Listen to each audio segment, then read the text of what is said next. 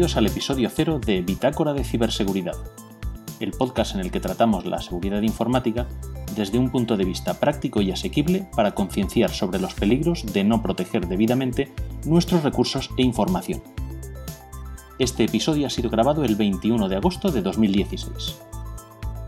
Hola, yo soy Raúl Fernández Santos, soy consultor de empresas para temas de calidad, medio ambiente y TIC, y os estoy hablando desde Uceda, en Guadalajara, España. Hola, yo soy Sergio Rodríguez Solís, consultor técnico y de seguridad para empresas, hablando desde Madrid, España. Juntos os presentamos este primer episodio de Bitácora de Ciberseguridad, un podcast de la red avpodcast.net.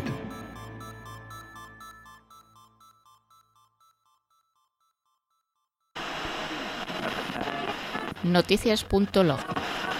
Registro de noticias de ciberseguridad.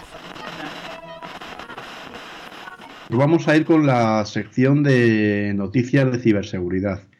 Esta sección será fija en todos los capítulos y lo que iremos será dando pues pinceladas de noticias curiosas o críticas para todo lo que es el entorno de la seguridad de la información. Así que, Sergio, cuando quieras.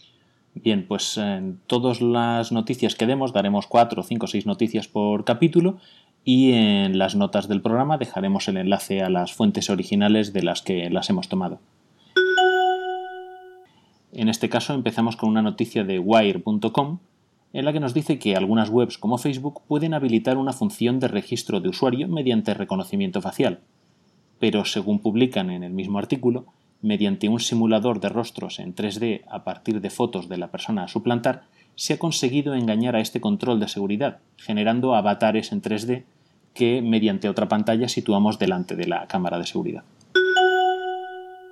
Bien, pues tenemos otra de la Oficina de Seguridad del Internauta, la OSI, que nos advierte sobre una campaña de phishing, correos electrónicos fraudulentos, en la que se quiere suplantar la identidad corporativa de Carrefour para sonsacar los datos personales y fiscales de usuarios de Carrefour Pass.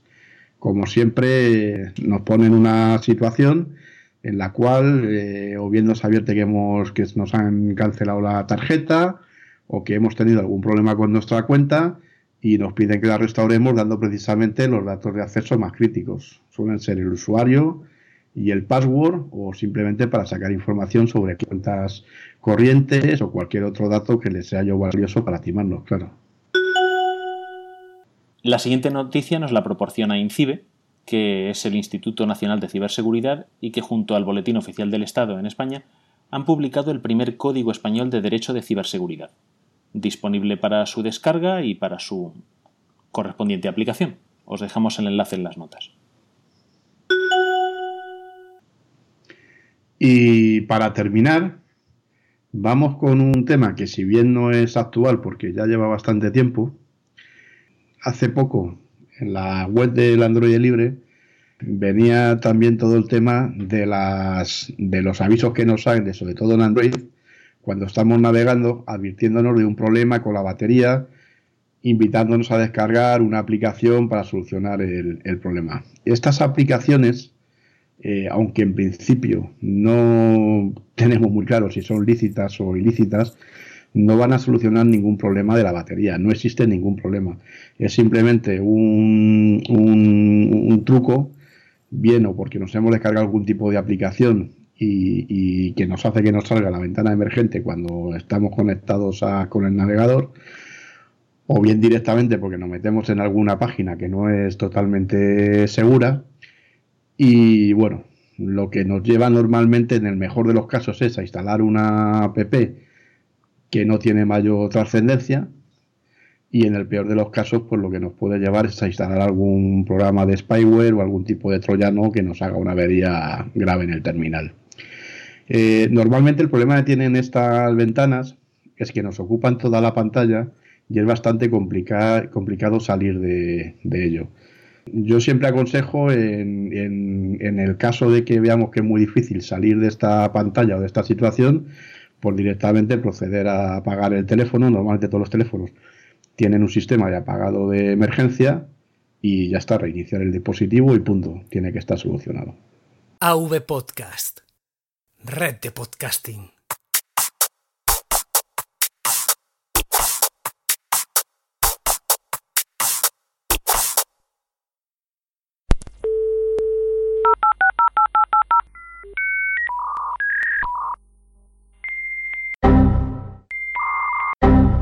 Error 503. Servicio no disponible. En la sección principal del podcast, a la que daremos el nombre Error 503, queremos contaros hoy, por ser el primer programa, un poquito quiénes somos y por qué hemos decidido grabar Bitácora de Ciberseguridad. Raúl, cuéntanos un poquito, ¿de dónde vienes, a dónde vas, a qué te dedicas? Bueno, yo durante muchos años he sido técnico medioambiental. He sido también técnico comercial, responsable comercial en una consultora y hace unos años pues monté mi propia empresa.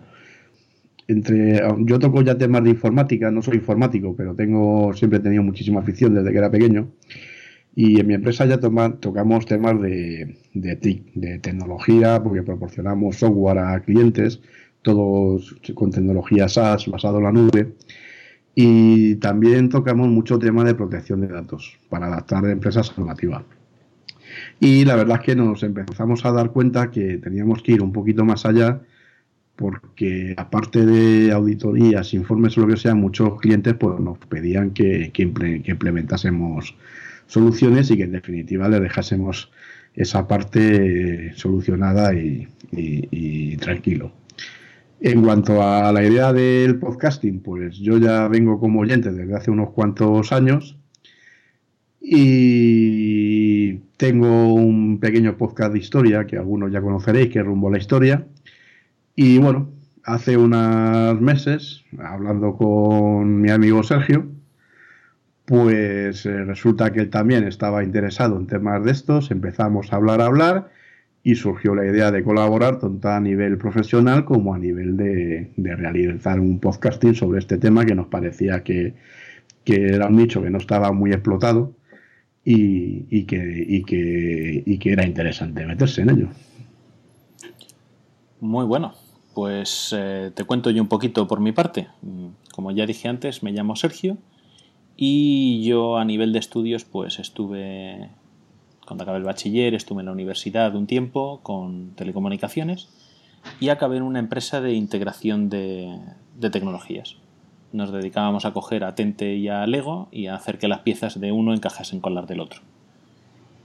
Con eso mezclábamos distintas soluciones y distintas tecnologías de distintas empresas que solucionasen problemas concretos que tuviese algún cliente. Trabajaba mucho en temas de seguridad, tanto para cuerpos de seguridad de Estado como para empresas privadas. Pasé a temas de seguridad informática, también para cuerpos de seguridad del Estado y recientemente pues decidí pasar al mundo de la consultoría de seguridad y tecnológica asesorando a empresas en cuanto a las tecnologías que más les puede convenir o no utilizar para determinadas situaciones, entornos de trabajo y para apoyar también en la implantación de medidas de seguridad para que sufran cuantos menos problemas posibles, sobre todo en el entorno de la ciberseguridad y filtración de información. En el podcasting, este es el primer episodio de podcast que grabo en mi vida. He mandado algunos audios a algunos programas. Soy oyente de podcast desde 2007 y bueno, pues lo que se viene llamando un oyente hardcore y hasta hoy mismo me autotitulaba como oyente puro. Hoy ya no, hoy ya he perdido la virginidad como podcaster y de aquí las cosas en adelante pues obviamente ya solo pueden ir a peor. Ahora si quieres pues vamos a contarle a los oyentes que tengamos, poquitos de momento, esperemos que bastantes en el futuro, cómo vamos a organizar este podcast, en qué se va a dividir, cómo vamos a publicarlo. Así que si quieres le cuentas la estructura a los oyentes, Raúl. Sí, bueno, ya hemos dado alguna pincelada en este aspecto. La estructura, en principio, bueno, Va a haber una presentación, por supuesto. Tendremos una sección de noticias donde, como ya hemos comentado antes, pues se darán titulares recientes de este mundo y sobre todo avisos de seguridad, que yo creo que es bastante importante. Otra sección denominada Error 503, en la que se abordará el tema principal del programa.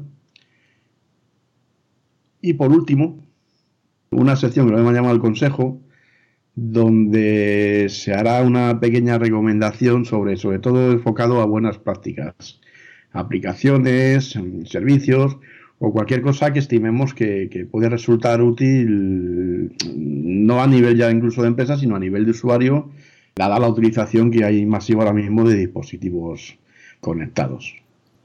Bueno, decir que el... Perdona, que te he interrumpido. Sí, no, es que iba a decir que Sergio nos va a explicar por qué la sección Error 503 se llama Error 503. Bien, pues la idea del Error 503 surgió a partir del desarrollo de este podcast, y es que estábamos hablando con unos amigos de una página web a la que intentábamos acceder y tenían un problema con el servidor y no se podía acceder a la web, y nos da el error 503, que es el de error de servicio no disponible en el protocolo HTTP. Es un error de lo más común cuando la web de una empresa está sufriendo un ataque de negación de servicio. Es decir, muchas máquinas están haciendo solicitudes HTTP al servidor web y el servidor web no es capaz de gestionarlas todas. ¿Qué ocurre? Que llega un momento que se satura y simplemente responde que no está disponible, no puede atenderte, que llames más tarde, como si estuviese comunicando. Dado que el error 503 muchas veces se asocia al ataque de denegación de servicio y su control no siempre está al alcance del dueño de la página web, nos parecía un dato tanto común como curioso como para dar nombre a la sección. Respecto a la duración del podcast, queremos que sea algo asequible y asumible. En principio las pretensiones son que dure entre media hora y una hora.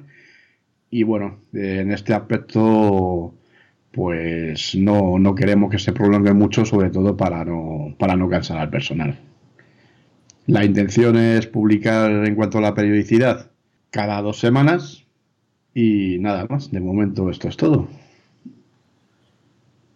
Lo siguiente que queremos haceros notar, aunque seguro que ya lo sabéis, es que Bitácora de Ciberseguridad es un podcast de la red avpodcast.net, que podéis encontrar por esa misma URL, y donde tenemos más podcast amigos con buena gente y con buenas historias que contar. El consejo del día. ¿Has probado a apagar y a volver a encenderlo? La siguiente sección que tenemos es el consejo del día, y por ser el primero, en vez de un consejo vamos a lanzar una advertencia. Queremos imponer un poquito de miedo, que es lo primero que hace falta para asumir la necesidad de la ciberseguridad. Dice el saber popular que existen 2 tipos de motoristas, los que se han caído y los que se van a caer. De las empresas y la ciberseguridad podemos decir algo parecido, pero la realidad es un poquito más descorazonadora. Así que si haces los honores, Raúl. Sí, bueno, en este aspecto se dice que hay 2 tipos de empresas, las que han sido hackeadas y las que aún no saben que lo han sido. Y tristemente es así. Para entender un poco el contexto, hemos recopilado unos datos de la página web del blog que tiene HP sobre ciberseguridad, en un estudio recopilatorio sobre otros estudios en Estados Unidos en el año 2015 sobre este tema. Este artículo fue publicado el 9 de agosto de 2016. En él se dice que el 45% de las empresas americanas han experimentado ciberataques a partir de dispositivos robados durante el año 2015, siendo la media de tiempo que se tardaba en solucionar un ataque de estas características de 46 días, siempre y cuando, en el mejor de los casos, se haya descubierto dicho ataque, por supuesto. En términos económicos, el coste medio anual de estos ataques, insisto, durante el año 2015 se estimó en 7,7 millones de dólares solo en Estados Unidos para el conjunto de la gestión de este tipo de ataques cibernéticos. Mira, Para complementar esto, el estudio que hizo Cisco, el Cisco Cybersecurity Research, creo que se llama, en 2015 sobre los datos de 2014, decían que el tiempo para descubrir un ciberataque tenía la media de tiempo que se tardaba en descubrir un ciberataque en 2014 era de 8 meses. En 2015 ese tiempo bajó a 5 meses, pero no precisamente por algo bueno.